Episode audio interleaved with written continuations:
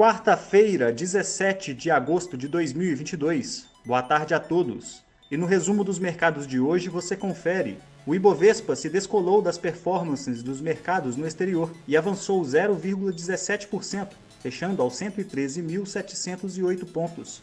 Na ponta positiva, as ações da UIS subiram 2,41%, após a companhia anunciar que implementou condições para o fechamento da operação de compra de 50% das cotas do capital da Polishop Corretora de Seguros, constituída para comercializar produtos de seguridade por meio de canais de distribuição da Polishop, com exclusividade pelo prazo de 10 anos. As ações da CSN subiram 1,69% após divulgação através de fato relevante, anunciando sequência no acordo com a companhia Metalgráfica para adquirir a totalidade de suas ações, de maneira que a companhia se torne subsidiária integral da CSN.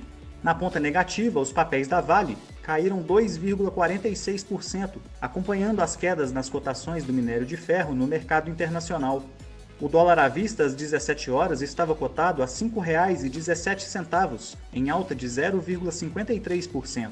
No exterior, as bolsas asiáticas fecharam em alta, com a bolsa do Japão retornando ao maior patamar desde o início de janeiro, com avanços também nos mercados chineses, após o governo local prometer mais estímulos fiscais para incentivo ao crescimento econômico no país. Na China, o índice Xangai Composto teve alta de 0,45%, e no Japão o índice Nikkei avançou 1,23%.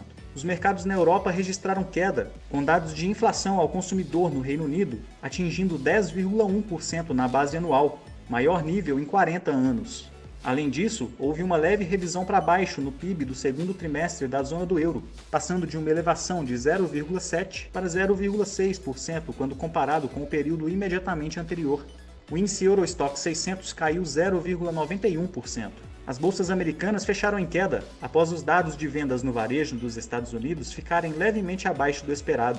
Divulgada hoje, a ata da última reunião de política monetária do Federal Reserve colocou como crucial levar a inflação para a meta de 2%. O Nasdaq fechou em queda de 1,25%, o S&P 500 recuou 0,72% e o Dow Jones caiu 0,50%. Somos do time de estratégia de investimentos do BB e diariamente estaremos aqui para passar o resumo do dia. Uma ótima noite a todos e até a próxima!